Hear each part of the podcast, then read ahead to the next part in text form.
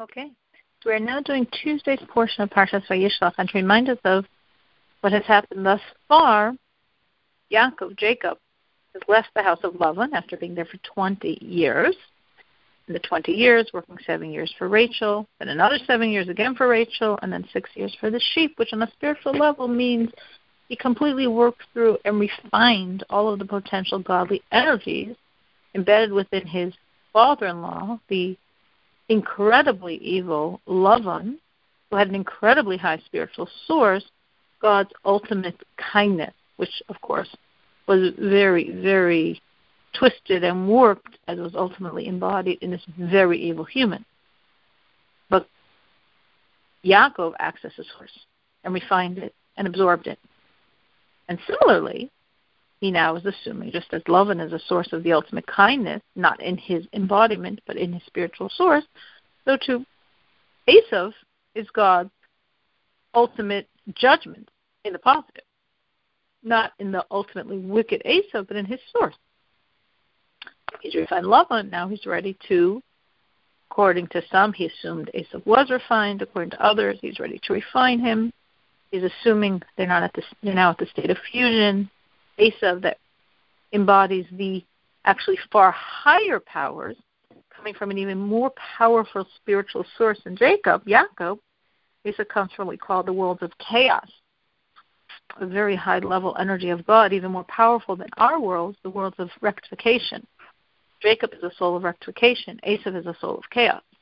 Chaos is even greater lights.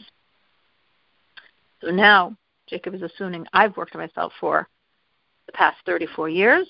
I'm sure Esav has as well. And now we're ready to fuse the powers of chaos with the powers of rectification. We're ready to bring the Messiah. Of course, that's not where Esav was holding. As Yaakov found out, Jacob found out when he sent the angel messengers and they came back saying, ah, you're sending messengers to Esav thinking we're on the same page. Now I'm refined. You're refined. We're ready for Mashiach. I know I've taken and extracted and refined the godliness of Lavan. And now we're ready to fuse with Esav. No. He has not shifted one drop. He's still the absolutely wicked Esav, and he's actually coming to annihilate you. He's gathered an army of 400 men, and he's coming to do war with you. He's been nursing his enmity for the past 34 years, and he's ready to destroy you. At which point, Jacob prepared for this in three ways. He prayed to God. He divided his camp into two divisions, strategically, militarily. If one's going to be attacked, the other can flee. And he sent him many, many presents, which, again, on the most simple level, were to arouse Esav's love for him, compassion, and deep spiritual intentions as well, almost as if offering sacrifices not sacrifices as we think on a temple and an altar, that's the world of rectification, but sacrifices as understood in the world of chaos. But everything here, there's myriads of meanings to the most, most sublime. So now, at this point, Jacob had been the ferryman moving his entire family over the small river, camping them strategically. Then he realized he a few small vessels were left behind and every physical item of the saint of the tzaddik is very precious, has invested in it the tzaddik's energies. It's not something we want just anyone to get their hands on. So he went back for it, and the angel of Esav attacked him, and they fought, and Jacob won. And in the battle, though, Jacob was wounded, as we're soon going to discuss. So, at this point, the angel said, I've got to go. it's my turn to sing praise to God. Meaning, I actually here, I was doing something seemingly adversarial. I was seemingly against God and fighting you, but actually, I'm, I'm God's angel and I work for Him. This is part of my mission, and now I'm going to sing praises to God. And I said, No, you have to tell me your name. No, I can't tell you my name. But when I know there's going to become a time when God's going to actually bless you and change your name, and I'll be there and I'll give my assent as well. Now, the verse continues. We're chapter 32, verse 31. So Jacob called the name of the place Peniel, for I've seen the divine face to face, yet my life was spared. In other words, this place where he rested with the angel of Esav, he named Peniel. The sun rose for him as he passed Penuel, and he was limping on his hip.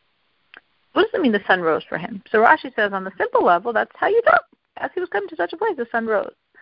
On a midrashic level, but obviously midrash has come part of the literal meaning of the verse, the sun rose early to heal him, which was sort of balancing out something that's been out of equilibrium for quite some time, because 20 years earlier, when Jacob was going to Lavan, to Haran, then he was like, oh, I passed the place of Mount Moriah, where it was the holy place of my forefathers, and I didn't pray there. Because he turned to go back to pray, and the sun set early for him, forcing him to stay there overnight. The sun set early. So the sun that had set early then rose early now. So everything balanced out to heal him. Therefore, the children of Israel are not to eat what's called in Hebrew the gid hanasheh, the displaced sinew on the ball of the thigh bone, to this day because he struck the ball of Jacob's thigh bone on the displaced sinew. Which means, and this is to this day, we do not eat this part of the animal because Jacob was left alone. In other words, we are told, why was the angel able to attack him? Because he was alone. He went back himself, that any of his sons as escorts, therefore the angel was able to attack him. So this wound that he suffered, we all remember to this day by not eating that part of the animal. Jacob raised his eyes and saw, and behold, Esau was coming, with him four hundred men.